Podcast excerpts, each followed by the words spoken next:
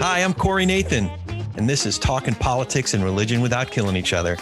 Your home for engaging conversations about the topics that matter most in our culture.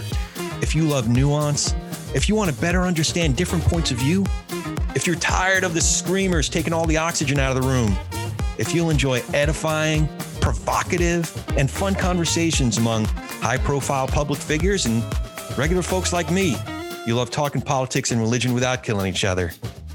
Thanks for spending some time with us. Enjoy today's show. Welcome, welcome, welcome. We are talking politics and religion without killing each other. I am your host, and so excited to say we are live and in person together. We're all like vaccinated and boosted, and we're actually together in person, and this is awesome. And what's even better is that I'm with someone who has been so influential for me personally and serves as such a great example, not just in the world of politics, but in this whole new arena of independent media outlets. But don't take my word for it. Fortune magazine had Ron Steslow as one of its 40 under 40 emerging leaders in government and politics. Ron was already on an amazing trajectory in Republican leadership circles, having been involved in redistricting efforts. He ran a major U.S. Senate campaign, worked at the National Republican Senatorial Committee, uh, was on a presidential campaign before risking it all as he took stock of his own core values and how they lined or uh, I was going to say how they lined up or didn't line up with where the modern Republican Party was headed. Ron later went on to co found the Lincoln Project with a small handful of other disaffected Republicans. And while some of the others had a higher public profile, Ron objectively can be credited with building the following of the Lincoln Project and more significantly, raising awareness of the issues they were shedding light on that ultimately made such a key difference in the 2020 election. After leaving the, Lin- I told you this was a long intro. Wow. Okay. yeah. After leaving the Lincoln Project, Ron launched Politicology. Now, to best get at the heart of what politicology is all about, I'll just quote from the tail end of their mission statement. It's time to make sure this democracy not only survives, but that it reflects a set of values worth protecting like honesty, integrity, character, justice, truth. Ron freaking Steslow. Wow. Did we write that? I am so grateful for you being here. How you doing? this is this is going to be a lot of fun. I'm happy to be here. Uh, I love doing things in person. yeah. This is not the sunny SoCal weather that I signed up for, though. although it is it is still beautiful. 72 and sunny. So, yeah, right. oh, actually, it was like 40 something this morning. so was, yeah. yeah, so. yeah. All right. so Uh, you've been in. California. Um, Yeah. Did I hear correctly that you appreciate good wine? I do. Yeah, I don't drink a lot. I mean, I'm more of a 420 guy, to be honest. But uh, so I don't I don't drink uh, very much alcohol, but I do like good wine. I was going to say, like, because you came from Northern California. Yeah. Have you been able to visit any vineyards or tasting? You know, rooms? I didn't, but I did spend the weekend. I, I had some work to do in San Francisco. I saw my dear friend Mike Madrid, uh, Oh. fellow Lincoln Project co-founder, who's been on this show, I believe. yeah. We had uh, we had some some good quality time together, and uh, before I went up to Guerneville and spent some time in Guerneville, which is this really cute, crunchy, like very granola gay town in in the redwoods, like on the on the edge of the redwoods. I kind of think of it like P Town for my for my East Coast gay brethren. It is it is P Town in the redwoods, Okay. Provincetown, Massachusetts. Oh, Provincetown. Provincetown, Okay. Massachusetts. Yeah, I feel like I just got like 10% cooler just you now. did. You totally did. That's awesome. yeah, and so um, just uh, time downtime, cleared my head. Yeah, yeah. Well, uh, it was hard. I was telling you earlier that it was hard to do as much research as I normally do because you don't do this normally. No, I don't.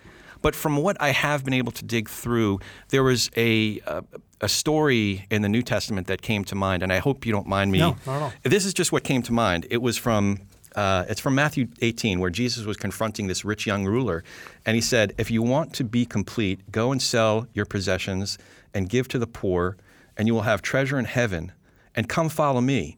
But when the young man heard this statement, he went away grieving, for he was one who owned much property. So I thought of that with you as I looked at different flexion points in your life. The difference was, though, that unlike the rich young ruler, you were willing to walk away from accomplishments and success and the life as you knew it based on truth based on these these very qualities that you mm. mentioned in, in integrity in your in your mission statement for politicology based on who you truly are and and what you know to be right and wrong. Is that fair to say? I would say maybe it's a little bit too generous, but it was based on who I wanted to be. Mm. So I think, you know, one of my favorite philosophers, Northern Irish philosophers, Pete Rollins, he has, he has this, I know, so- some of your listeners will know who he is. Yeah. Some of they, you should definitely go look him up. He likes to say that, you know, we are, we're always only ever caught in between who we are and who we want to be mm. and that is the struggle of being human. But yeah, I would say there was a tipping point for me, and 2016 was it. And that was not the beginning of my, you know, wrestling with the Republican Party and everything it stood for at that point. It was the, it was the culmination. Yeah, yeah. I mean, one of the other things about your formation story is that you didn't just grow up in a Christian home. You, you were a PK. You were a pastor's I was- kid. If I was a pastor's kid. Yeah, that's one of the other reasons PK. I was thinking of some of those uh, Bible stories. Uh, that, that's why it just, as I started at the beginning of your life, uh, it just was kind of rolling around in my brain. I don't know if you know this, by the way. So I told you I'm a Jew from Jersey. I'm a Jew Yeah. from Jersey who became a Christian. Uh, I became, so you went home on a Thanksgiving morning and, Yeah. and you know shared wh- who you were and. Uh, I had to go home on a Thanksgiving morning and tell my Jewish parents from New York that I'm a Christian. Ooh, how did that go for you? I, you know, I often wondered if I went home and told them that I was gay. I, I, I think I, it would have gone much better. My dad says no, but I don't know. I mean, it didn't. Uh, it was an adventurous few years. My mother's reaction was very um, comical. Yeah. If you could imagine um, the mother from Everybody Loves Raymond reacting to her son. Oh, you know, I like, can.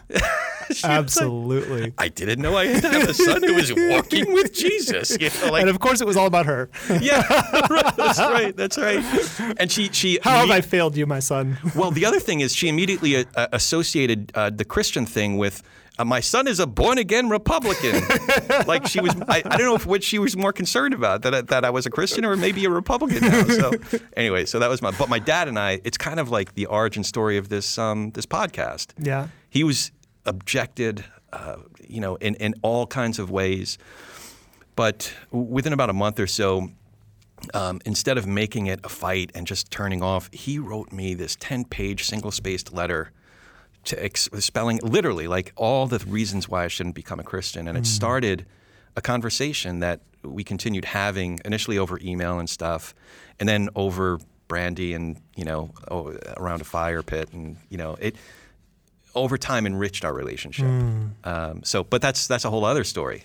But you went home on a Thanksgiving morning. I did on a Thanksgiving. Yeah, right. You know, in in dramatic flair, absolutely. Right after Thanksgiving dinner, and and came out to my parents. I got a similar letter from my dad, actually. Oh wow! Yeah, What was what was it? similar. Uh, you know, I think he thought I was confused Mm.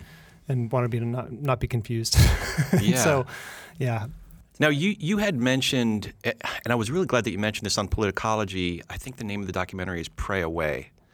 it is. It's such a It's convicting great, documentary Great film. Yeah. because because you know having w- once I became a Christian, I went to a Baptist church for about ten years, and that's kind of where I was at. Uh, I, maybe that's too hard on myself, but Yeah. that's definitely where the church was at. I mean, I was there at one point. Yeah. really. Yeah. Yeah. H- how was that? I mean, how early?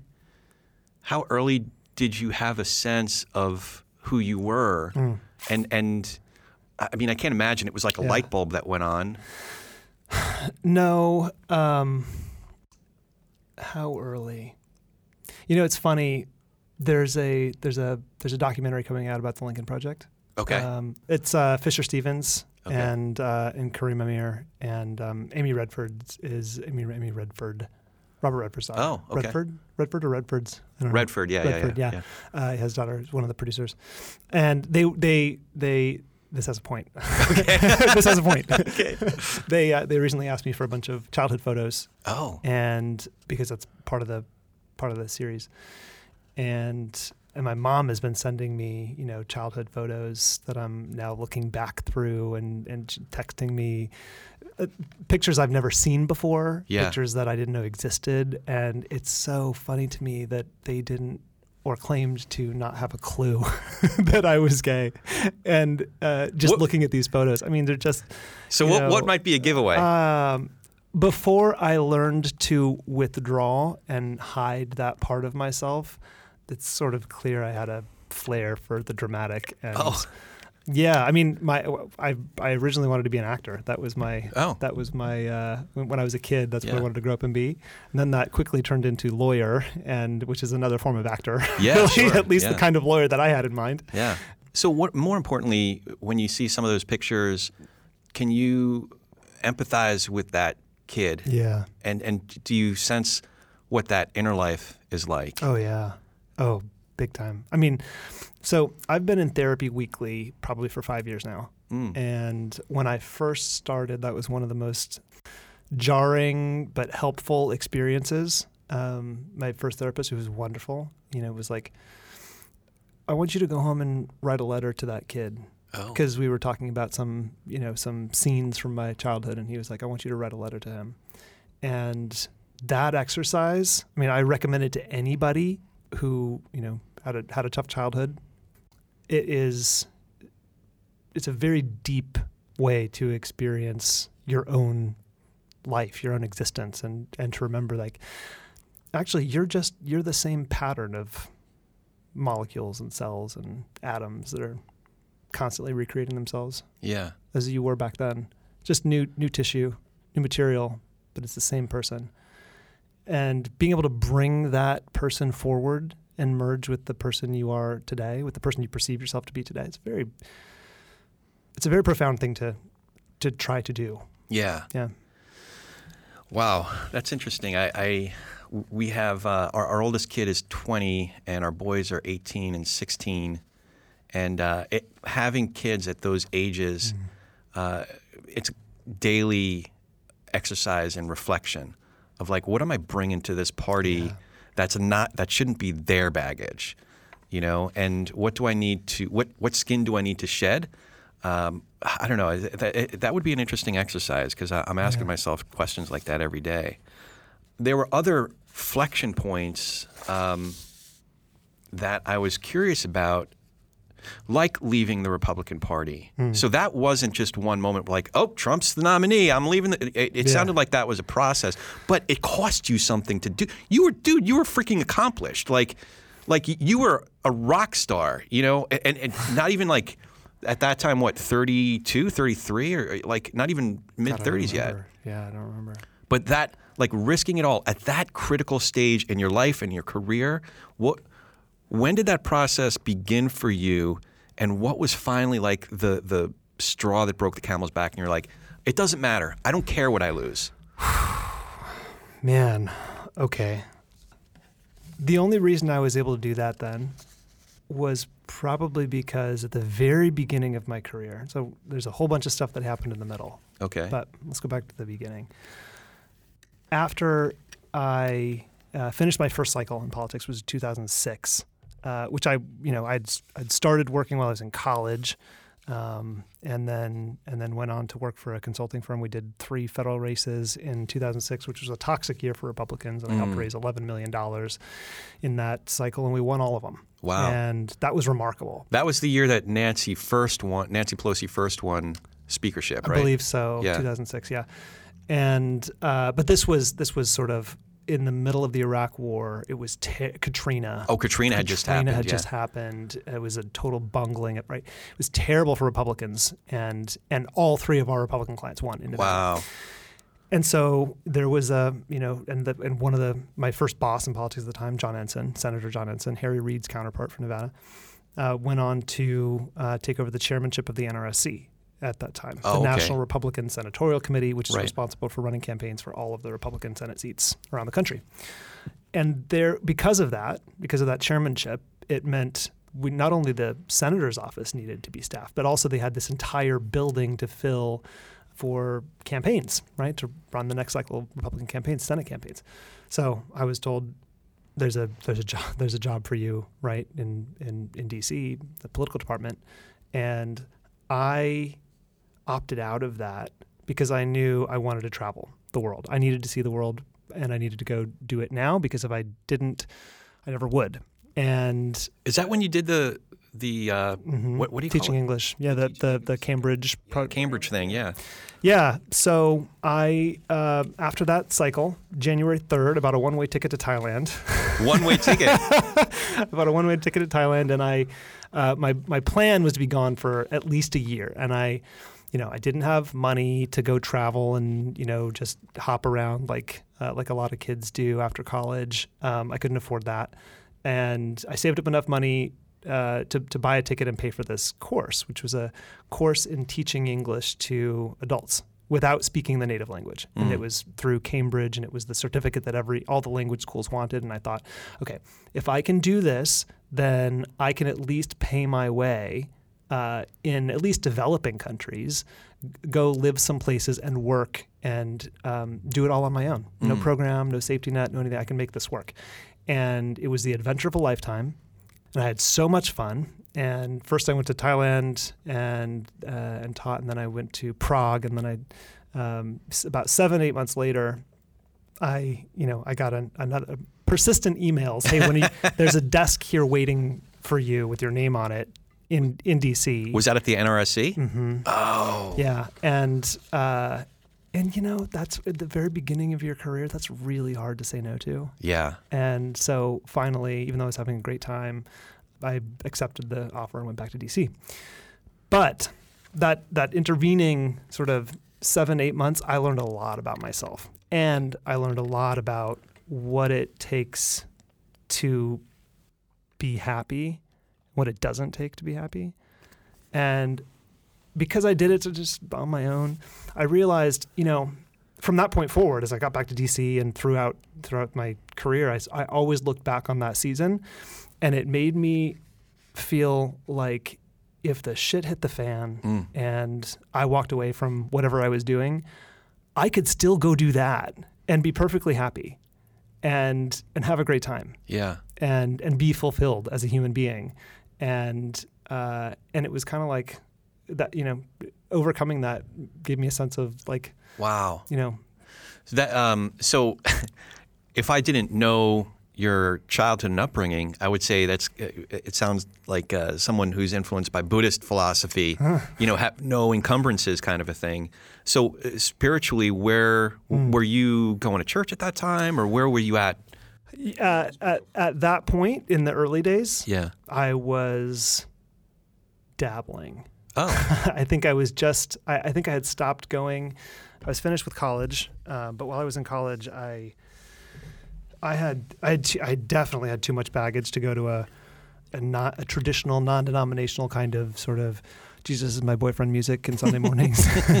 I did. It was not. I, I couldn't do that Yeah. Uh, too much dissonance between who I knew I was at that point and and the the sort of identity that I was growing into and that and um, so but I did go to a for a little while uh, an all black missionary gospel church Oh. in um, in Reno and had a great time had a really great time uh, That's with- awesome. with, that community and um, yeah it was wonderful and uh, yeah, but that was that was basically the end of my church career. I went to a couple of other churches in DC once in a while, but eventually I just stopped going altogether. Yeah. I didn't belong there, and I had I had this just sneaking feeling that something was not right, and I was also I was also separating myself from all of the all of the questions that would cause a great unraveling um, because you know i knew that being gay and i was in a relationship Okay. closeted relationship for like three and a half years at that point i knew that that was not compatible with the evangelical tradition that i grew up in Yeah. and I knew that at some point I would have to reconcile those two things, and I wasn't ready to do it at that point. Mm. So it was easier for me to just walk away, put that in a, put it in a box, and and just don't open it. Church, Yeah. I mean, Church. yeah, Yeah. Yeah. mhm. So it wasn't until I was 27 or so that that changed. Yeah, and I, I would imagine that a lot of churches, well, to use Obama's phrase, were evolving at the time. You know, so there. So was he. yeah, yeah, yeah. yeah. So there were. I mean, we we actually found a church, and I'm literally just learning this stuff just now. Uh, I've been thinking about it for years and years and years, but um, I just learned the term not just accepting but affirming. Mm, yeah. Right. So I, I'm I'm learning different um, theological postures. Yeah. Uh, dispositions that we as a church body can take and individually. But at the end of the day, I guess we just have to ask hard questions of Yeah. ourselves and the people around us. So where where are you at now? Like Well, here with you in this studio. actually that's no, that's a profound answer. Because because like Yeah. just being present. We're doing it. We're doing it. Yeah. Um, so that reminds me, one of the most profound theological concepts, uh, non-Christian Jewish uh, philosopher Heschel Yeah. um, talks about the how does he put it the um, intersection of time with eternity is now, and it's um, if you believe in God, it's it's like every moment is actually another act of creation. You know, like the, the, this Man. that next moment isn't guaranteed. Like so, every moment is another act of creation. So just like being here, All right, you're gonna make me do it. I, I have something to read to you. Oh. Because you mentioned time. Okay. the Um, lights are going on. Oh, there you go. Okay. That might be Heschel from the grave, or maybe it's God, like with the lights, or maybe it's just a freaking highway. So, so um, this is this is this is a bit of a reading, but I but actually I think it could frame a lot of Let's know, do what it. We're going to talk about. But, yeah. uh, so there's this there's this brilliant. Uh, sorry, I I really spent a lot of time thinking about the bigness and the smallness of the universe. Yeah. Okay, and the Yeah. reason that there's this competition in, among sci- among the smartest scientists in the world. That's Just- right. You're a Schaeffer guy. I who Francis Schaeffer, yeah. the God who is there. He's not there in Yeah, the, yeah, yeah. the trilogy. Yeah. I was once upon a time. Okay, that version okay. Oh, of me is dead. But I mean, I understand what I understand what Francis Schaeffer was trying to do for himself. Right. Francis Schaeffer was trying to tell himself a story. He was trying really, really hard to tell himself a story. Uh-huh. Yeah. And it worked for him. It worked for me for a few years. Doesn't work for me anymore. So, um, Okay. but I love this quest that human beings are on to reconcile the bigness and the smallness because they're they're so far irreconcilable, right? The universe is expanding Yeah. faster than it's you know faster and faster. It's Yeah. accelerating in the rate of its expansion every year, and that is that is not compatible with Newtonian physics.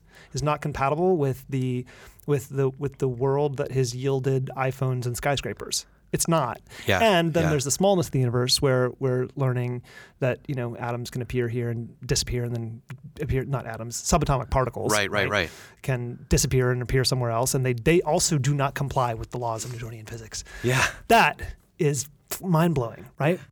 So so I spend I spend some time reading my favorite my favorite thing is when physicists start talking like mystics Yeah. Yeah. or or poets or uh, so this is one such instance. His name Okay. is Carlo Rovelli. He's an Italian theoretical physicist, Okay.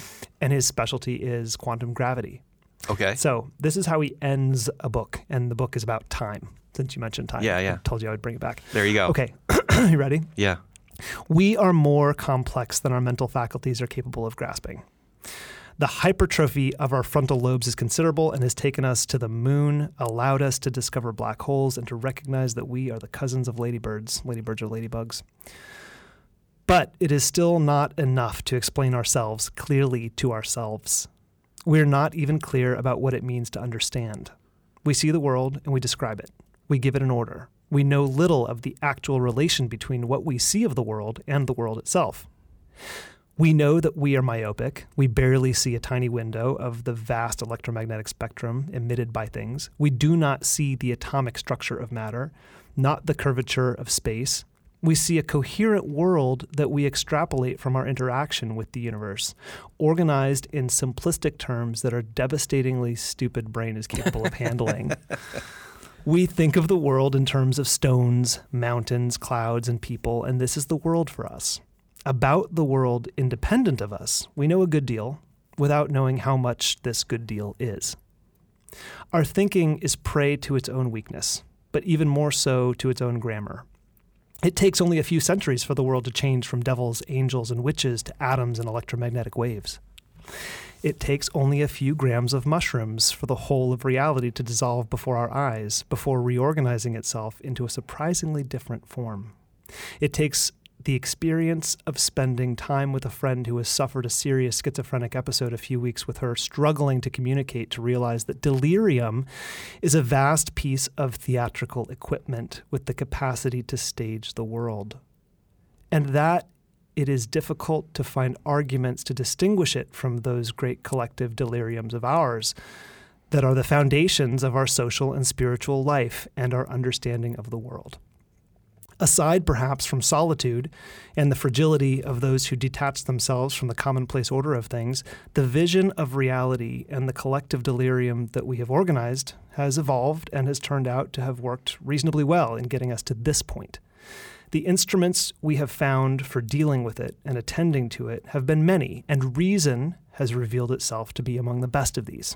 It is precious, but it is an instrument, a pincer. We use it to handle a substance that is made of fire and ice, something that we experience as living and burning emotions. These are the substances of which we are made. They propel us, they drag us back, and we cloak them with fine words. They compel us to act. And something of them always escapes from the order of our discourses, since we know that, in the end, every attempt to impose order leaves something outside the frame. And it seems to me that life, this brief life, is nothing other than this the incessant cry of these emotions that drive us, that we sometimes attempt to channel in the name of a God, a political faith, in a ritual that reassures us that fundamentally everything is in order in a great and boundless love, and the cry is beautiful. Sometimes it is a cry of pain, sometimes it is a song, and song, as Augustine observed, is the awareness of time. It is time. It is the hymn of the Vedas that is itself the flowering of time. In the Benedictus of Beethoven's Missa Solemnis, the song of the violin is pure beauty, pure desperation, pure joy. We are suspended holding our breath, feeling mysteriously that this must be the source of meaning, that this is the source of time. Then the song fades and ceases. The silver thread is broken. The gold lantern is shattered. The amphora at the fountain breaks. The bucket falls into the well. The earth returns to dust. And it is fine like this. We can close our eyes, rest. This all seems fair and beautiful to me. This is time. wow. We uh, are meaning making machines, my friend. Wow. That's what we are. Stories. We're storytellers. Yeah. We tell stories to ourselves, we tell stories to others, and sometimes we tell stories to try to change the world. And that's what politics is. Right. Uh, There's a lot to digest I there. know. Sorry. That's okay. That's okay. Uh, I carry it around my phone because because it, it, it does something to me. yeah, yeah. So okay, so to riff on that theme a bit, I'm trying to follow with uh, what what is the writer's name again? Carlo Rovelli. So uh, I- I'm not sure if he's going the way of meaninglessness, like this is all meaningless, or if he is putting another a- another vocabulary to bringing order out of chaos, at least in our own minds, right? So, you know what that passage makes me think of, reminds me of? What is that? um, Rob Bell does this great bit where he talks about a hypothetical realization that you know there is no God.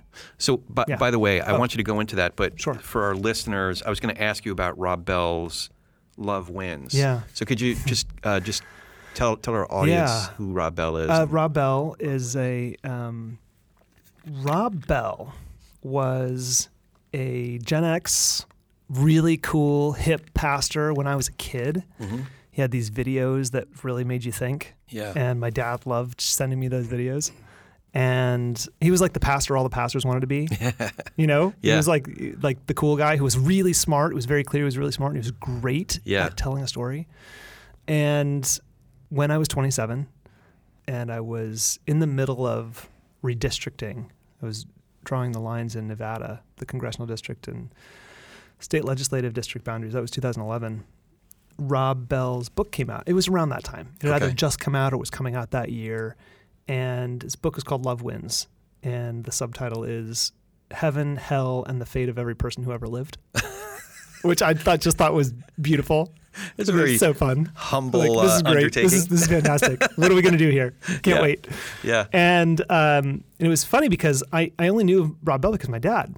And, you know, I was familiar with his other work like Velvet Elvis. And, and so I picked up this book and basically what he does is presents you with some very powerful questions about hell and what is the nature of God, the God that you believe in, right? What is the nature of of love? What does that mean?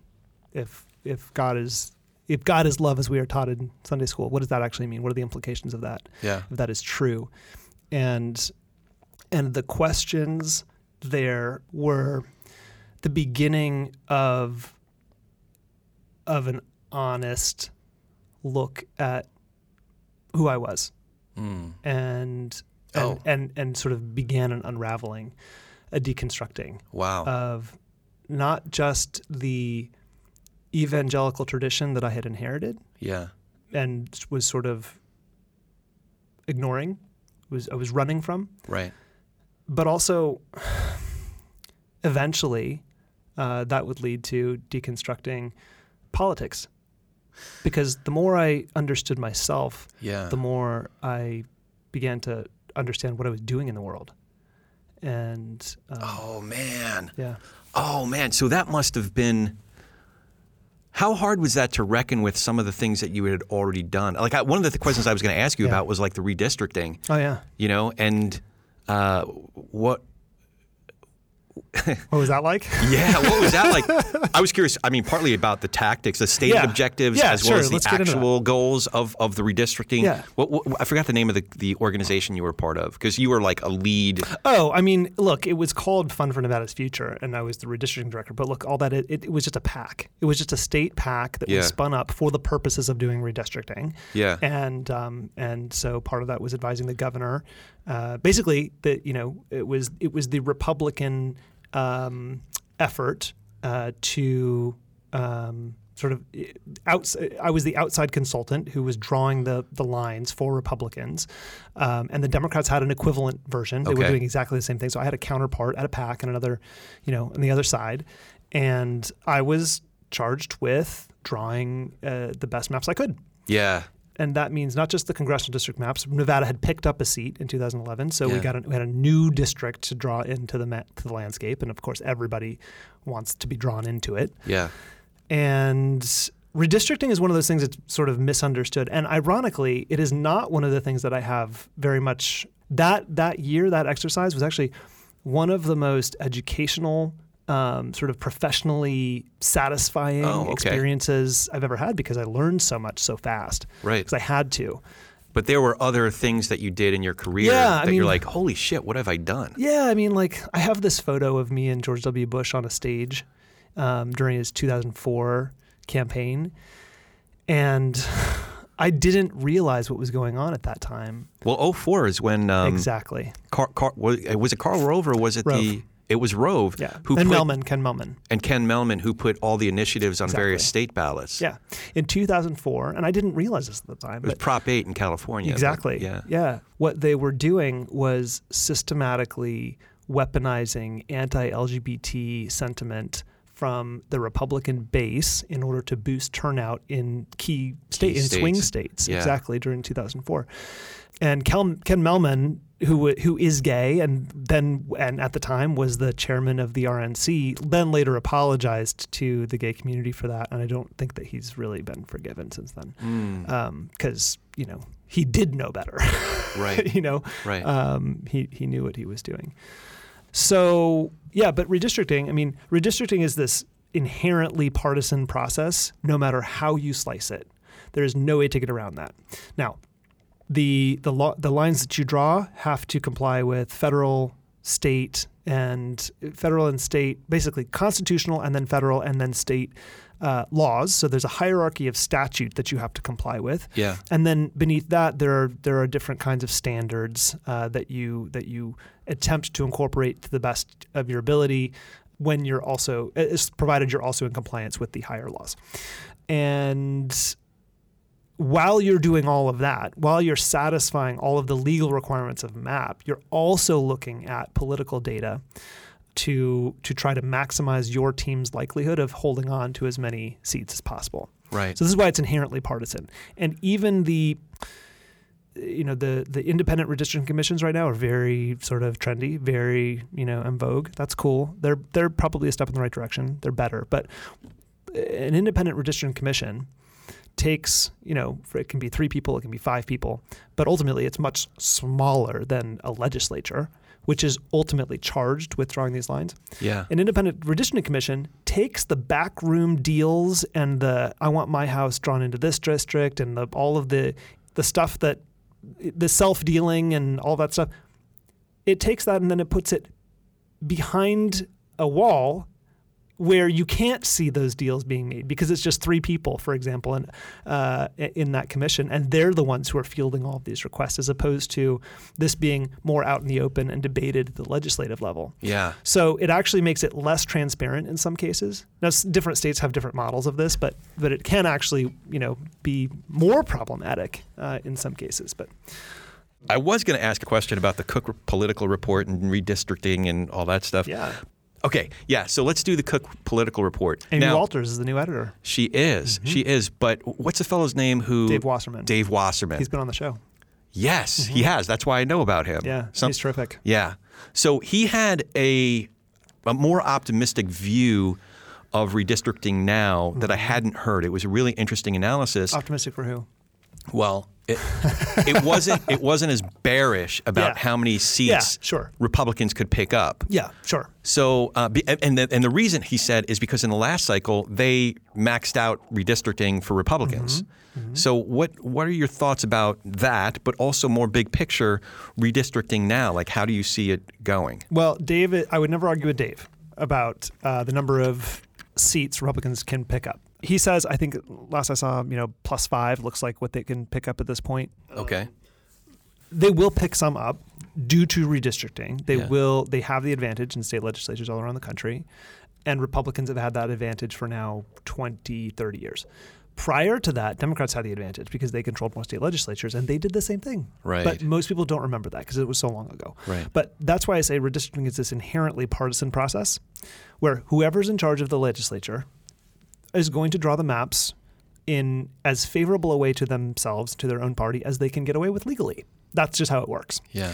So yeah, Republicans are the bad guys right now, and they are the bad guys when it comes to redistricting because they're they're they're gerrymandering, and and we should be clear: the word gerrymander is um, is more of a legal term of art now than it is a, you know, we- we use it as a pejorative in redistricting, but people think that drawing lines is inherently gerrymandering. It's not. That's called redistricting, right? So when something is a gerrymander, for example, it's a racial gerrymander or a political gerrymander, that means that the lines have been drawn outside of compliance with the law Oh. and the and the court has decided that. So gerrymandering applies to a, to a specific, you know, legally applies to a specific kind of district, but the intent is understood, right? We're trying to draw, both sides are trying to draw district boundaries that favor their own party, including Democrats. Yeah. So, what was your question? Well, I was asking. Uh, so, also big picture, like Yeah. with the redistricting that's oh, happening yeah. now. You How do you see it? Yeah. Midterms? Like, what is this going to do to the midterms? Or We'll- well, Yeah, we'll so- get to that, but yeah, so yeah. Republicans, you know, control state legislatures around the country by and large. They they have a they have a built-in advantage because of that going into redistricting, and um, and also, frankly, the way they the you know the law as it is currently written, the Voting Rights Act as it is currently written, actually in in some cases, may, maybe in many cases, advantages Republicans because of the way because of the way the way that the law requires the drawing of minority majority districts. The Voting Rights Act is supposed to protect the rights of minorities to elect candidates of their choosing. Mm-hmm. And there are historical reasons we need those protections. Well, the way Section 2 of the Voting Rights Act works, if there is a community of, uh, of a protected class that is geographically compact, is uh, cohesive, meaning it votes cohesively, votes as a block, and makes up at least 50% of the size of a district, the, the constitutionally required or legally required size of a, co- of a district based on population, then and so, for example, if you can draw a line around it and that community makes up more than 50%, then you have to draw the line around it.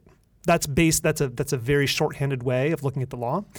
But that applies to lots of, for example, in 2011, it applied it, it applied to a um, a district in Southern Nevada at the center of the Las Vegas Valley, which was largely uh, Hispanic, and there were enough. There were essentially a large enough Hispanic community in Southern Nevada to draw a majority minority district in in Southern Nevada, and the the, the consequences of, of drawing districts like that are that if you look at it through a partisan lens as opposed to through the racially protected uh, class lens, the demographic lens, well, what does that do to Nevada's uh, you know voting uh, partisan composition of these districts? Well, it also so happens that in the center of Las Vegas is the highest concentration of Democratic voters. Mm. So what you're doing is even outside of that Hispanic community, you're putting lots of Democrats all into one district, which means there are fewer Democrats in other districts, right? So now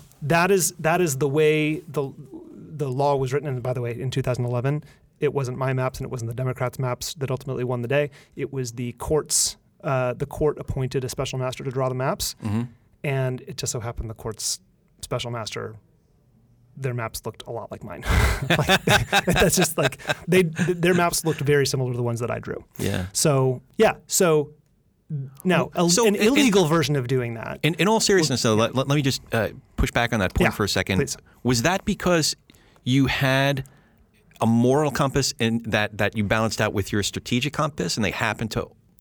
Yeah, so so that was an exercise for me that was that was pretty straightforward. I don't think that in that now there were certainly redistricting operations in other states that uh, that were looking at th- things pr- probably a lot differently uh, than than I was, but.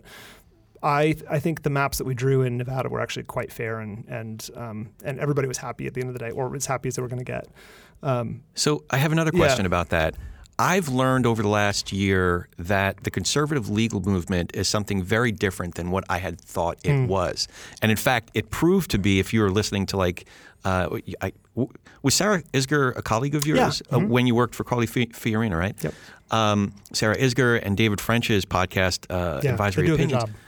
Uh, I just I was really encouraged, and I came Mm-hmm. to believe that in a lot of ways, the conservative legal movement were the he- were some of the heroes of the 2020 election. yeah, they were. Um, but so not con- not and we should not confuse them with the Trumpist lawyers. Right. That, that is a different set of grifters um, and liars. But there there are some really brilliant conservative legal minds like David French. yeah, And I have I have differences with David's uh, opinion. For example, he actually re- he came out in favor of gay marriage in I think 2010 or 2014, 2010 or so. Okay.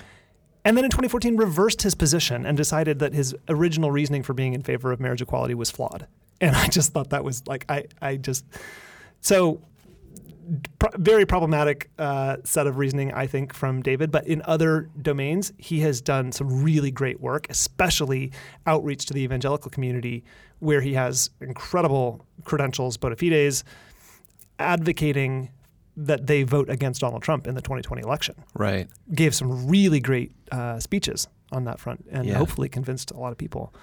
Um, And then tying Yeah. it back into redistricting, I think it's a way of thinking about a fidelity to the law Yes. and the intent of the law. Yes. Right. Yes, that is that is true. There's an entire tradition of jurisprudence that is profoundly reverent to the original intent of the texts, and so you have uh, you have textualism, or you have you know uh, uh, it's funny. I was just having a conversation with um, Lanae Erickson uh, about judges, and that's on politicology, because I was talking with Carly Fiorina, chief of staff, and we are wondering like, why don't Democrats have an answer to the Federalist Society, which obviously is ha- has become sort of a, a corrupted institution, but but its roots were in a particular way of viewing the law. They had a coherent judicial philosophy, and they were doing everything they could to get judges appointed to federal benches. Yeah. And uh, and they've been extremely effective at that. Extremely effective at that. And the Democrats don't have an answer to that. And my friend was joking, like, you know, when when Mitch McConnell retires, they are going to erect statues of him at the Federalist Society for everything he has done for them. Right. Because of the way he has ushered in all those judges to benches. And Lanae, who has actually worked in this domain on the Democratic side, who has tried to organize in, in that way, basically it comes down to the Democrats don't have not been able yet to articulate a coherent judicial philosophy. They don't mm. have one. And it's and and the closest they have is a living constitution uh, philosophy, which doesn't sound very good to a lot of people. Right. It sounds kind of scary. Yeah. It sounds like you're going to interpret it to mean a new thing every day. And Yeah. and that isn't that isn't actually what it means. It's just that they haven't been able to articulate something that is coherent and compelling Right. and enough to organize around. And so Democrats just have a weak judicial game. That's just how it is. So this might be I, I don't know quite where, where this is going, but this Yeah. this is what I've had I've had some run-ins with folks that had an objection to something I've said, and I wasn't sure what I said. I, I- don't want to use the word cancel culture because it, it, it just oversimplifies it and puts it in a basket. And but but Let's go there. all right. Well, um, I, I've I've run into some trouble, and part of it is that I, I it seems like a bunch of my friends who I love, um, who are who would describe themselves as very very liberal, very very progressive, that there were certain moments, uh, certain moments when our whole country was going through, you know. Real turmoil. Everybody was hypersensitive, and we were trying to be compassionate with each other. But inevitably, I might ask a question that sounded insensitive, and I felt like a lot of my friends got up and read like a book or or a playbook or something, and I wasn't given that playbook. You know that there wasn't this like transcendent set of morals and behaviors and right and wrong that I could like read and abide by. Whether it was like putting the right whatever thing on my profile page or or um, you I don't know it, like Virtue signaling. Yes, Yeah. yes. And then and then also in the aftermath, there were some folks who and, in, there's one thing that's still happening. I'm still in conversations about this, and there are some folks who are just so awesome, and like we get into these great edifying dialogue, uh, a great edifying dialogue, and I learn something, and you know we all come out better for it. But then there's others who it's like, nope. I'm one of those. Yeah. You know, I might as well be Trump him fucking self. Like, like I, I, I'm done. Like, there's no uh, rehabilitation. There's no redemption. There's no grace. There's there's no grace. Bingo, bingo. And and so what made me think of that is what you're talking about with the uh, Democratic Party's um, judicial philosophy. There's is there like a transcendent philosophy, at least even if it's just even if it's still in dialogue and it is living in a way. But yeah, that's Well, I've had a handful of things to say, but first, uh, how does that make you feel? Oh man. Uh, well, really uh, self-conscious, really insecure, really bad because I feel like like I'm not even redeemable or in the way that Archie Bunker was sometimes. Like, am I that guy? You know, like I, I, I what I lose sleep over isn't necessarily like yeah, it bothers me when somebody uh, talks about white male privilege and is talking about me. Uh, because I'm like, "D- dude, do you know me? Like, you know, um, Do you know my family's story? Like, part of it is like just defensive. Like, do you know my family's story? Do you know my people were like getting raped and killed? Mm-hmm. You know, half my family died in the ovens in Germany. The other half died in Eastern Europe, or were, you know, like our houses were burned down. And that's, you know, I'm, I, I I'm a product of that. Like, you know, so part of it is that defensiveness. Uh, but part of it that I do lose sleep over is, oh shit, am I culpable?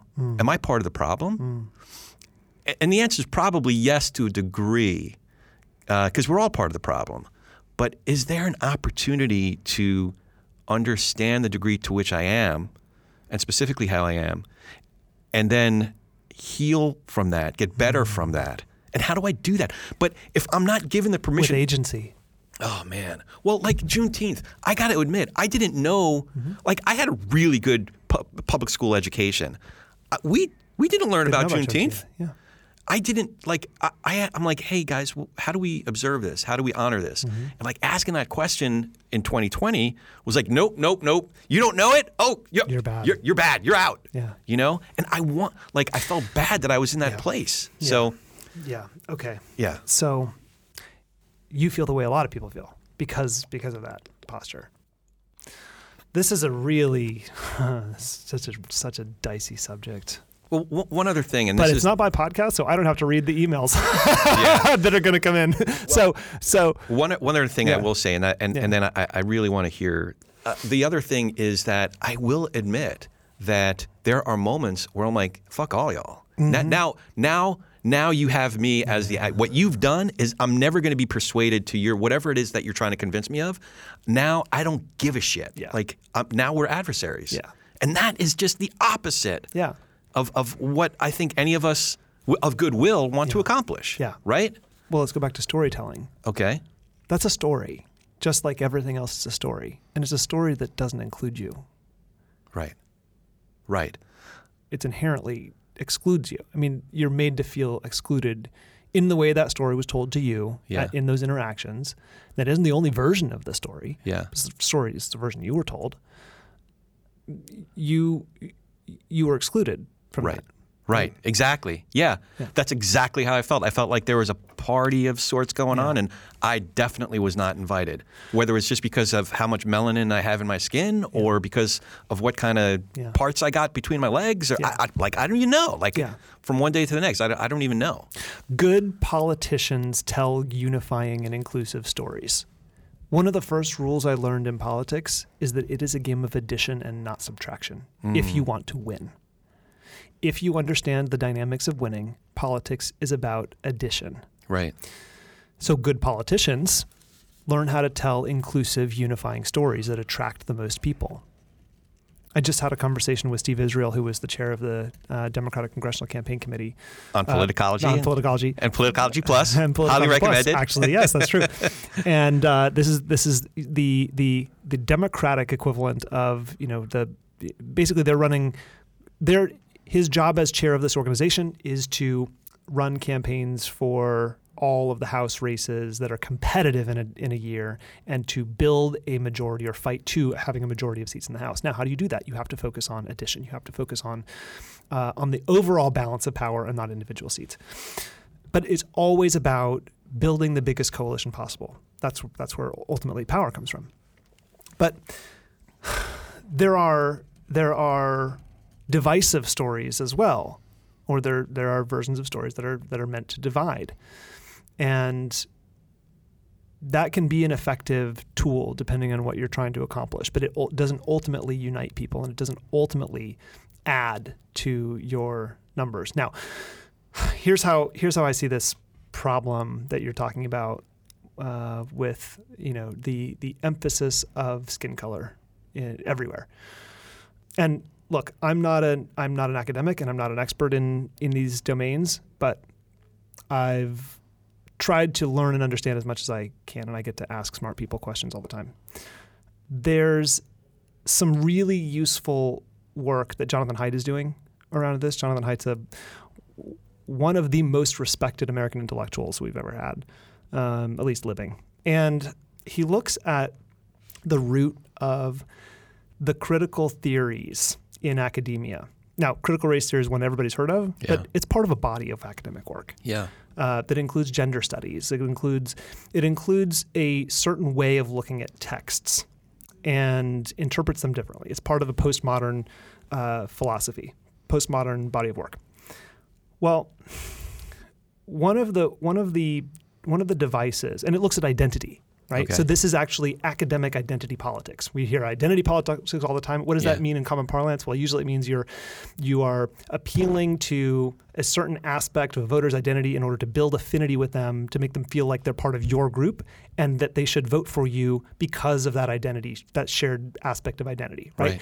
And usually, when it's applied in that way, it assumes that the voter also shares values with the person that they're going to vote for. But part of the pickle that the Democratic Party has gotten itself into is that it is now assuming, Mike, and, Mike Madrid and I just talked about this, it's now assuming, for example, that Hispanic voters share the values of the Democratic Party and that they are automatic votes Right. for the Democratic Party. And we now know that is not true.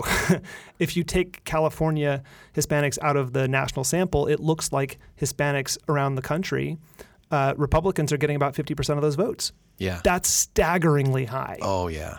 That's a that's a profound problem electorally for Democrats, and it's it's also going to come as a uh, as a very unhappy surprise for for many of them. Now, the smart operatives get this, but there are there's a lot of operatives and and particularly on the fringes who don't care or, don't, or who don't understand this this sort of the principle of adding. Anyway, back to back to the critical theories. So it emphasizes identity, and there's a use for that in the body of academic work. It comes from there's even a use for it in law, but what happens is, and uh, you may have seen this this this device floating around, but there's a um, in order to communicate how identity shapes power, there's a matrix that's drawn, and it's like a wheel with a bunch of spokes coming out of the center. Okay. And each of those spokes represents an axis of identity. So you might have at the one at one end of a spoke white, and then at the under, other end of the spoke non-white. On another spoke that goes through the center, you might have uh, it might be a gender spoke, and at one end, at the top end, uh, you might have female or, Okay. or, or woman, and then at the other end, men. You might have cisgender, uh, trans. You might have gay, straight, right? Basically, lots of different spokes of identity. And what happens is all of these there's a there's a horizontal plane drawn through the center of this wheel and above that spoke is the privileged ends of the axis and below that spoke are the oppressed and what happens is when you draw it in this way everybody above the line ultimately take the, the, the, the device takes on a moral valence. And everybody above the line becomes bad. Right. and everybody below the line becomes good. Morally bad and morally good. And that is deeply problematic. It's very divisive. Wow, that's so categorical. it's very categorical. Yeah. And so i think you see this playing out. When when someone says you know check your privilege it's not said in a in an invitational way it's not said in a graceful way or gracious way. no, it's usually a convicting It's way. usually convicting. It's, Yeah. yeah. And so what happens is you have you have people weaponizing this this particular you know way of viewing the world that leads to some people are good by virtue of the color of their skin, and some people are bad by virtue of the color of their skin, right. and and by virtue of any other aspect of their identity Yeah. right? So I'm a cis white gay male, and if I weren't gay, I would be in the uh, in sort of one of the most uncomfortable places to be right now, which is at the at the on the top half. Most of my identity spoke, spokes right would Yeah. be at the top half of that, and and therefore I would be a morally bad person. That's so interesting. Yeah. I've never heard it illustrated in exactly that way. Yeah. But I'm, in, I'm, I'm mostly on a surface level. Yeah. Mm-hmm. I can be identified in most of the bad ways in this illustration. But sure. but the truth of one's family and history and story and humanity is lost. is very, very different. Yeah. You very, know? very different. And also, so are your values. Right. So, so, so is agency. And so, my struggle with this way of viewing the world is that Wait, wait, is wait. it- You, yeah. That's the second time you used the word agency. So Yeah. uh, expound on that just I for mean a second. agency as in uh, volition, Right. as in having having an emphasis on you as an individual and your actions, your choices. Yeah. right? That's yeah. that's what I mean by agency. Okay, okay, and right. I don't want to use the word free will because I don't really believe that exists, but that's a different conversation. Oh man, that, that's like for our other podcast. Uh, That's a different podcast. yeah, yeah. um, but but uh, we'll call it volition. Okay. So this way of viewing the world, I believe, overemphasizes group identity and characteristics and underemphasizes or completely dismisses individual responsibility and agency. And that's ultimately my problem with it, or, or why I think it's why there's division, divisiveness, controversy uh, as its fruit. Yeah. Yeah. Um, that's yeah. Uh, some, some, not, not now. I've, I've shared this illustration on, on this program before, but I do want to share with you, maybe over sushi. Yes. Okay. Cool. I'm going to talk to you about J. Kameron Carter, great theologian and poet. His illustration of, of we were talking before about the, the very, very big uh, and the very, very little, the macro and the micro. And his illustration of ja- using jazz. Yes. He was talking about the body of Christ. He was uh, he's a Christian uh, theologian. Uh, I think he teaches at Indiana now, but he, he was using jazz as an illustration because, well, I guess I'm going to share the illustration. please do. Yeah. So he was talking about um, Coltrane, Mm-hmm. and Coltrane was talking about his his recordings and his experiences playing with with Thelonious Monk, mm-hmm. and he Coltrane said that his virtuosity as a musician was never at at a higher peak than when he was playing with Coltrane and other virtuosos for a couple reasons. They were they were number one his, his own individual virtuosity w- was really heightened because number one, he and Monk and um, who- was their percussionist, you know, they were they were all following the same score. They're you know, in jazz, there's a lot of freedom within that composition, right? But they're following that movement, whether it was Monk's composition or Coltrane's composition. So they were faithful to that that score. And within that score, they had a lot of, of freedom within it. But two is when he was playing with other virtuosos, they brought all of their individuality to that common composition, Yeah. right? So th- I think there's that balance of like playing the music Totally. and playing the bigger thing, Totally. you know, and com- communicating Blue Monk or whatever it is that they were playing. Yeah. But uh, yeah, so they, they were playing this bigger thing that had an impact that that was the sound of that time and that moment. But at the same time, they were at their best Yes. individually. Yes, Right? So there's a value Yeah. to the individual There human is. being. and there's also a value to the group, To the as well, collective, to the coming collective. together, Totally, right? Yes, it's it's not either or; it's both and. but Yes, it's but it yeah. but it it has to be both and. Yeah. there has to be a role for them. Yeah, So, I totally agree. Speaking of both end, I'm going to bring this to politics for a second, and then we, we got to land this plane sometime soon. Yeah, totally. So I, I don't want to talk too much about Lincoln Project. Um, Yeah. Is it the Lincoln Project or Lincoln? The as the guy who created the branding, the Lincoln Project. The Lincoln Project. There you go. Okay, the Lincoln Project.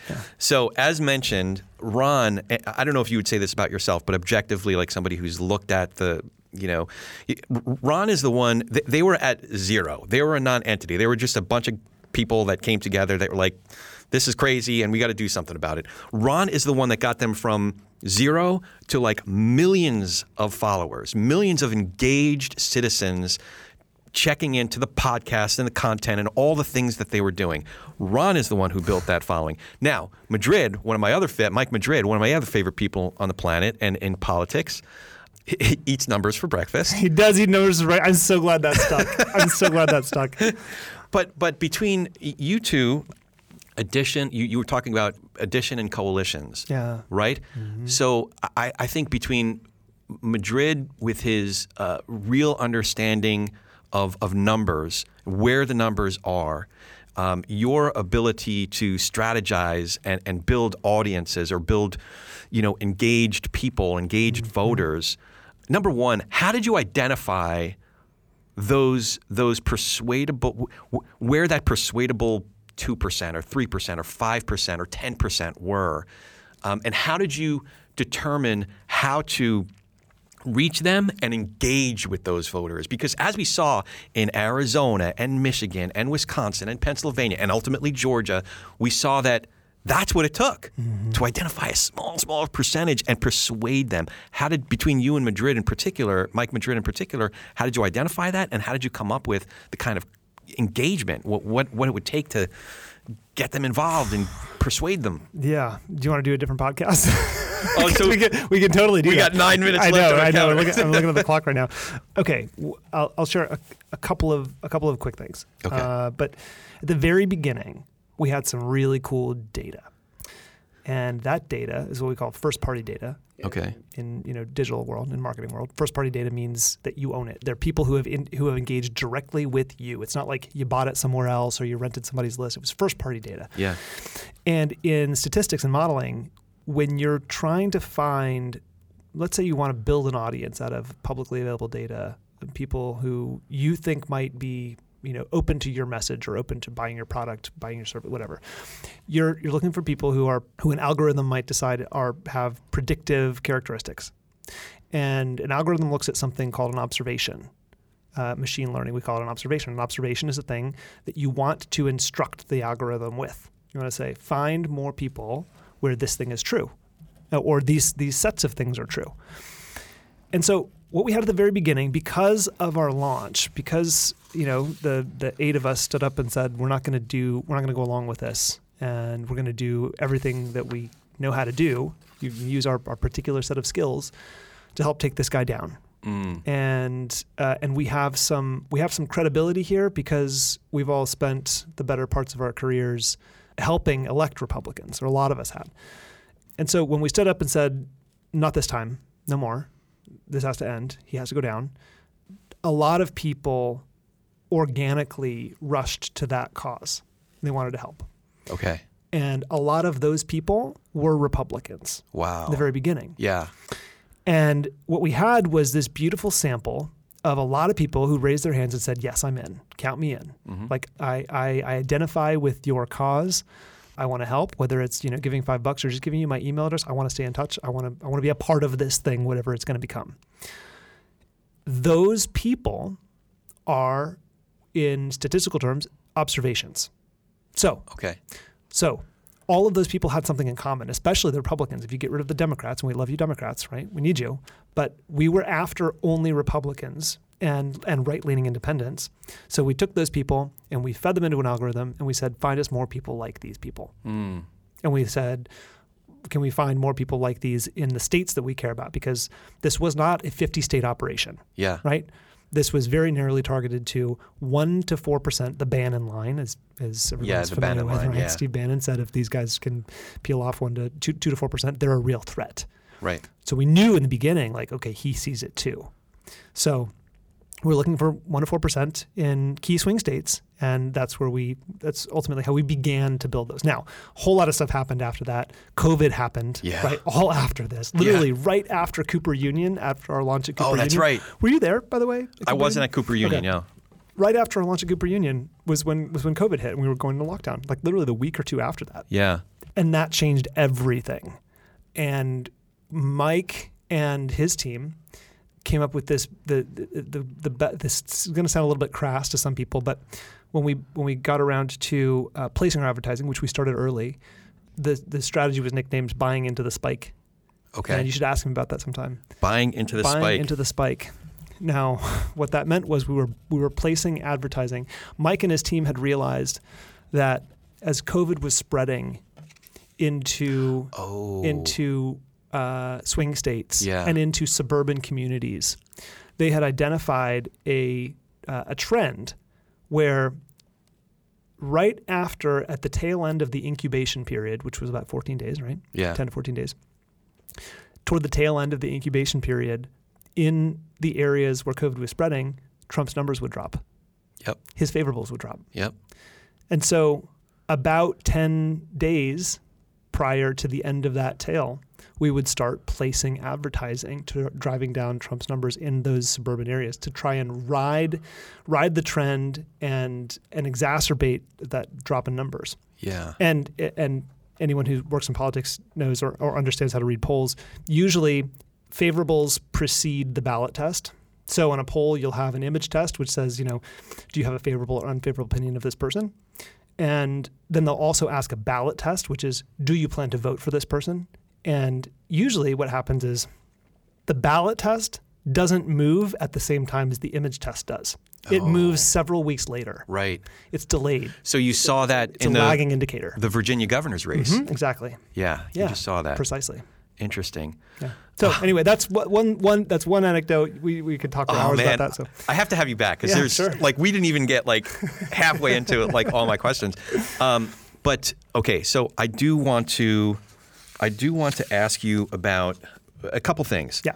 Speaking of Virginia governor's race, so we just got past Virginia, New Jersey, New York City mayors, California's recall. What are some of the key takeaways from the mid midterms, uh, the 2021, and what? How does that inform you about the 2022, uh, the, the the actual midterm? Yeah. You know, the 2022s. What what sh- what takeaways should we be gleaning? If we're legitimately concerned about things like democracy as we know it and truth and Oh Yeah. you know Yeah. Yeah. Okay. There's a there's a lot of questions there. sorry Uh, that's okay. but remind me to come back to democracy. The, the the 2021 elections. So if you look at Virginia, one takeaway is that it, it's clear, I think, to everybody that Glenn Youngkin will be the model for what Republicans try to do, which is to Mm-hmm. use as much of the Trump support base as he can, winking, nodding, without ever explicitly condoning the big lie. As a matter of fact, he did denounce the big lie. Uh, he said the election was fair and valid, and he's called Joe Biden the president. Right? He's not. He's not bending the knee to Trump's big lie. is that why you think McAuliffe tried to do Trump Yeah, instead of course. like McAuliffe tried to run against Donald Trump, and guess what? Donald Trump's not on the ballot. So Right. Democrats Democrats were testing a theory that they could run against Donald Trump everywhere and for always. but it's but not it's- Trump it's it's it's it's democracy We know, yeah, but that's not very sexy, and unfortunately, that doesn't turn out swing voters. Ah. So, the, the, the, the takeaway is you can you can expect to see a lot more uh, Republican candidates in the vein of Glenn Youngkin, and they're going to try and have their cake and eat it too, or whatever the metaphor is. They're going to try and have it both ways. yeah So, so, so that's one thing. I also think they're largely going to be successful, and that's largely going to be because of the economy and and inflation. And I can hear people saying, "But inflation's whatever people believe it is." Well, that's partially true. Yes, what what if But- what if gas prices come down what if milk starts to come down Joe Biden's still president. Well, that's possible, but I don't think it's going to happen. I mean, if you look at the, you know, basically what the Fed is saying, if you look at what the economists are saying, this they're saying it might alleviate by the end of 2022. Mm-hmm. That's their optimistic case, right? And their job is to keep people from freaking out. Yeah. And they're saying it's not going to alleviate until end of 2022. Now, it's it's probably going to last longer than that, and also, inflation's a lot worse than they're telling them everybody it is. it's underestimated even that six point something It- percent they were they were hoping that it would be 5.9. It ended up being 6.2. That was the CPI. Now the CPI is is a deeply flawed metric for inflation because because of the because of the methodology that they use. It doesn't include certain things like real estate prices. It doesn't include sort of the cost of capital, which ultimately, if businesses are having to pay more for, you know, their supplies, Yeah. it ultimately it doesn't include any of that. right And here's the real problem with CPI it is supposed to be a measure of the cost of goods over a long period of time, a cost of a basket of goods over a long period of time. But since about 1980 or so, the Bureau of Labor, Bureau of Labor Statistics, the BLS, has been essentially manipulating that metric by swapping in and out different goods of in the basket. So, for example, if you buy chicken every day and it's let's just say it's five dollars a pound, yeah and suddenly the price of chicken is like fifteen dollars a pound, you're probably not going to buy chicken, Right. Because you can't afford it. You're going to buy steak instead, if if steak is a comparable, right? right But that doesn't speak to the fact that Uh, so what they'll do is swap out the chicken and put in the steak in the co- in the fixed basket of goods, right? So what they're trying to do is compensate for the ways humans will change their behavior as a result of price increases, as opposed to just measuring the effect of the price increase Yeah. which would have dramatically driven that up. Do you see what I mean? So they're they're they're swapping out the goods in the basket in order to artificially keep that number as low as possible because when that number goes up, people freak out and that's bad for the government. And that's not just Democrats, it's Republicans too. They have th- this is how they it's a it's a PR measure. kind Yeah. of. So So that number Yeah. and that sentiment is not going to improve by No. November of 2022. no, more importantly, people are going to feel it. Yeah. Um, yeah. People are going to feel it. Even if they do, if they, for example, if they have to start buying beef instead of chicken, for, for to use a really simplistic example, well, some people don't eat beef. They don't eat red meat, yeah. right? There, people will feel these changes, and they will feel having to make changes in their day-to-day purchasing habits. Yeah. And if the government seems out of touch with that, that's not going to help them. Right. So, Yeah. And, Yeah. and so just to be clear. and by the way, just you know, the, the the elephant of the room is that the you know the party in power usually loses in the midterms. Like full stop. That is the historical trend, and that they got that going against them too. So Yeah, I've had this conversation before. Yeah. I don't I don't necessarily buy that number. It's a technical data point. Yeah. Um, but but redistricting is, is Oh, yeah. real, and conditions on the ground are even more real. and education is now a major concern for a lot of parents and. The swing voters tend to be suburban, white, and female, and they're the people who are most spun up about education right now, and probably rightly so. So that's going to be a major issue. And Democrats need to learn how to talk about education and not say you're stupid for wanting to be involved. They can't. Really bad strategy. It's really right? bad strategy. it's just really bad strategy. All right. Meet, meet them where they are. Have a conversation about what you think the curriculum should be, how you think we should teach about race in schools. Meet them where they are. Yeah. Don't call them stupid for caring about what their kids think. Yeah. Yeah. Wow. That McAuliffe. Uh, yeah, man. I know. That was, that was he really stepped in it.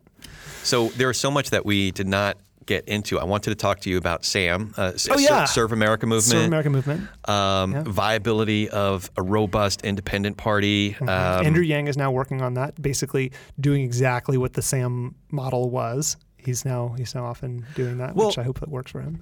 But not we, we really don't have time for this. I know, but, sorry. but I, I I wonder if there is a a block, kind of what the um, problem solver Yeah. caucus is, that can hold more sway the way Manchin and Sinema are in in the Senate right now. But is there a block that can agree like? Can Liz Cheney find common ground with uh, Gottheimer and Kinzinger find Mm-hmm. common ground with Spanberger? You know, and, and say, okay, we care about democracy. Mm-hmm. You know, these are important things. And it's kind of um, disheartening to hear you say this is not a sexy enough thing. You know, like in California 25, yeah, Mike Garcia should represent the purple district that we are. Mm-hmm. totally. But he's voting to overturn the election. We and should then talk he's, about democracy. We Oh should my really talk God. about democracy. Do, do we, do we really let's do it. Let's do it. January 6th commission, Yeah. nobody's paying attention to it. Like, so many people are not paying attention to it. And they can almost be forgiven for not paying attention to it because, you know, they got to buy gas, they got to buy groceries, they got to take their kids to school, uh, they got to live life, right? So I live in DC. So this is like all I think about most days d- d- democracy and, you know, Yeah. and I, as a matter of fact, I just spoke with Adam Schiff yesterday and had him on the podcast. I'm one of the January 6th uh, committee members. Yeah. I am profoundly concerned about the future of not just like our version of democracy, but the idea of democracy, the idea of classical liberal values here and around the globe. And what we're seeing here in America is not an aberration Yeah. It's, happening it's all happening, over the world. It's happening everywhere. And Mike Madrid and I have talked about this at length for, for months and months now. And he's actually the first one who suggested that if democracy fails in the United States, it will fail everywhere. Mm-hmm. If it falls here, it will fall everywhere else. We're, we are the longest standing democracy living right now. We are. We're it. And we don't care. As a country, we don't care. Now, that doesn't mean that th- this election in 2020 was the most secure election that we have ever had. Audited umpteen times. It is the most secure election we've ever had in this country. And yet, the thing that made it secure were the nonpartisan election workers and the machine, the, the unsexy machinery of democracy that just kept grinding along because it didn't know how to do anything else because Right. it has done this for so long, right? We've all we've all shared this idea that we're all in this together and the rules are the rules and whoever gets the most votes wins. Donald Trump threw that out the window. He broke it. He broke it. He absolutely broke it. That doesn't mean he broke the election process. It means he broke the spirit. Mm. And what they're doing right now, the Trumpists, is undertaking a systematic effort. Everywhere the system worked, they're trying to weaken it. They're going to those joints, those gears, and they're trying to replace them with flackies. State AGs, Exactly. state legislators. secretaries of state, boards of elections, the people who actually have the authority to overturn an election, they're trying to substitute those people now with loyalists. It's brilliant. I mean, from a tactical standpoint, it's exactly uh, it's exactly what you would want to do if you wanted to overthrow. If you wanted to actually overturn an election, this is how you would do it. And I believe, call me an alarmist, but I believe at some point in the next handful of years, they will successfully overturn an election, and it'll probably be a local one. Yeah. Um, you know, it'll probably be a small one at first, but it's going to happen. It, it, it, it's going to happen. So Yeah. my point is we have to we have to care about this stuff. We have to care about it not just at the very local level Yeah. in your own community. This needs to be on the ballot. And if you can't if you can't get a candidate to sort of affirmatively commit to protecting the machinery of democracy, first of all, please understand how it works. And if you can't get a candidate to, you know, say yes, this was this is a dangerous thing, and and we need to be protecting this, I, I would feel very nervous about voting for him or her. Yeah. I mean, this is it, it is it is issue number one for me. absolutely. Uh, and then we also need. To, there was this beautiful piece by Anne Applebaum, um, who's also been on the podcast, and she wrote this wonderful long piece in the Atlantic just a couple of days ago, called "The Bad Guys Are Winning." Yeah. And I would encourage anybody listening to this to go read that long form piece because if you struggle with abstractions of language, like, you know, attack on our democracy and, you know, the foundation of our republic and blah, blah, blah, what the hell does that mean to most people? It doesn't mean anything. She has a frame of reference from She- where she's lived the last exactly, few decades. Exactly. And if Yeah. you want a preview of what it looks like when democracies are subverted, go read this piece. Real stories, real people. Yeah. Some of it will give you nightmares. And it's happening now. Coming soon to a democracy near you. It's happening right now. The fight of the century is going to be between autocracy and democracy. It's going to be between free societies and unfree societies, between liberal values and authoritarian values. It, that, that, that is the epic showdown that we are in now, happening. And man, I don't, I don't know that we make it. Well, I do want to not not to put on rose-colored glasses, Yeah. but I do want to say that while we can't snap our fingers and win this huge war overnight, or even in a year, Yep. um, there are small things that are Yes. happening because it's a multi-front war. Totally, totally, right? totally. It's a sociological, media, political war, right? And it's not, it's not, uh, you know, one side against the other side eh, the way we think of it, where I am more of a libertarian and Right. I want less regulation and I want this tax. It's not that. No, it's, It's about, about- values and character. Values, character, uh, liberal, you know, liberal value, like Mm-hmm. classical liberal values. So, what encourages me about sitting here with you is that one huge piece of it is that there's a huge media complex that's feeding into the problem. Hmm. But there's also an independent emerging media complex, not complex, I would say me, independent media outlets Yeah. that are emerging that do have principled voices that are using we think of social media as evil. It's not. It's a it's a it's a tool Mm-hmm. right? And we can use it uh, now we it's not to say we shouldn't pay attention to algorithms and all these things but we can use it for good things. We're the human beings behind it right?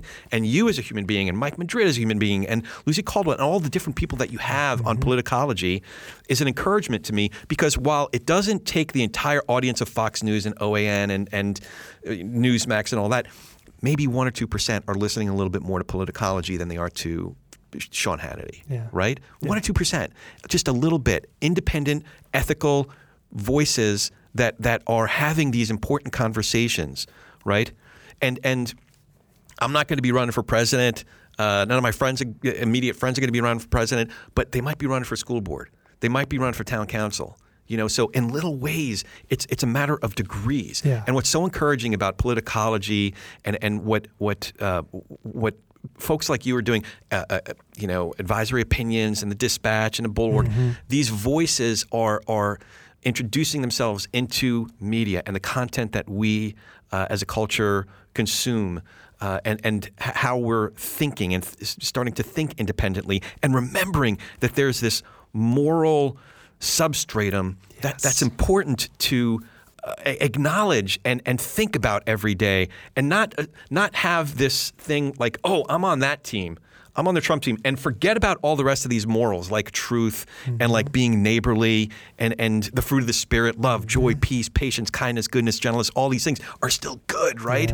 But if I'm if I'm on the Trump team, that's all that matters, all that and matters. and beating my my opponent, anybody who's one degree outside of the Trump team is just beat them, you know? So anyway, I'm on a tangent. Totally.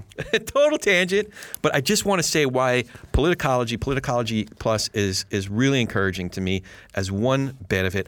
I do want to take, even though we're over time, I Yeah. think it's important to take just a moment for you to tell us about Oriented to Love. Oh, Oriented to Love. Okay, so this is a charity. Uh, it was a nonprofit, but I have a very uh, intimate experience with this with this charity. So, as part of my sort of deconstructing phase, reconciling with my you know with my heritage and unpacking all that evangelicalism, I uh, I met a woman at a conference. This was a this was a conference in 2014 about basically it was it was a gay Christian conference and uh, people who were advocating for LGBT inclusion in uh, in evangelical spaces. And I didn't really know this woman, but she we were sitting next to next to each other in the front row, listening to something, and I was kind of getting emotional. I don't remember what was being said. Oh, it was David Gushee. David Gushee, you, are you familiar with him? No. longtime sort of Baptist figurehead, very well respected, who wrote a book basically saying we got it wrong about gay people. Mm-hmm. And he was there speaking, delivering this uh, this speech where he was basically introducing the book and saying, "Yeah, well, I, I wrote this because I realized now that we got it wrong doctrinally." And so I was kind of emotional at that moment. And this woman sitting next to me, very motherly, silver hair, leans over and she sort of whispers in my ear, and like, you know, says something like, you know, one day you'll be able to share your experience with your parents. And um, and I just sort of like sort of Yeah. bawling, right? Turns out she runs these dialogues. Uh, her name is Kristen. Uh, she runs these dialogues and she gathers 12 people in a retreat center for like three days. And they're all uh, come from a Christian tradition. And within the group, she tries to make it as diverse as possible, meaning theologically diverse, sexually diverse, racially diverse. She tries to get as so half of them will be side A and half of them will be side B, meaning affirming or non affirming. And then she tries to mix in as much diversity within their own personal experiences as possible. And everyone enters into this space agreeing not to debate and Mm. not to argue. No one is there to persuade. Right. They're coming only to listen. And a whole weekend to spend with a whole bunch of people like this is a lot. Great. It's a big commitment. yeah. And I don't want to give anything away, but what she does in those spaces is masterful and it is heart changing and it is transformative. And I she after a long time of going back and forth, she finally persuaded me to go to one, which I did I didn't really want to do. And I can't think of more valuable, impactful. I hate the word impactful, but I'm going to say impactful uh, work that needs to be done because that's how hearts change, and minds don't change until hearts do. Mm. And that's a principle that I know to be true from what I do for a living, did for a living. yeah. She's she's got it. She's got like she creates magic in those spaces, and um, I think it's a model for uh, much bigger and different kinds of conversations. But she's focused on on the LGBT community within Christian spaces and the suffering that's been caused w- with these groups and and how to reconcile two you know profoundly you know different and in some cases warring features of an identity. Yeah. and it's it's very special. So kristen Komarnicki, oriented to love is the name of the organization. And uh, We'll be putting that in our show notes, uh, and some some of the platforms don't have the links, so we'll also be putting the link to Oriented to Love in our social posts throughout the week that we're airing this um, this uh, conversation. And uh, speaking of social, how Yeah. can we find you? Oh. Politicology, Politicology Plus. I'm occasionally on Twitter. we have a love hate relationship, Twitter and I. I. I'm on Twitter at Ron Steslow, and Politicology is politicology.com. So if you do want to belong to a club of like total geeks about po- politics and feel like you know and are going to be really impressive at dinner parties because of how much you know, uh, definitely I can't hi- more highly recommend Politicology Plus. It's one of the best. I, I don't even know how much I'm spending on it on a monthly basis, but It- we have so much fun with it. oh, it's, so just- great. e- everybody loves when we go into our Politicology Plus segments. It's like, oh, this is this is the after party. It's it's a lot of fun. Yeah. I feel like they can let their hair down a little bit. Yeah, it's great. It really is terrific. And um, wow, I re- there was so much I did. I know crypto. I, you didn't oh get god, to ask crypto. me any questions. I, well, I actually wanted to ask just Oh. just uh, I'm just curious like one of and actually this is something that I would also ask employees that I would be interviewing for jobs and stuff because I think it's such an opening question. But a lot of what drives what I'm doing right now is my own just sense of curiosity. Yeah. I'm insatiably curious.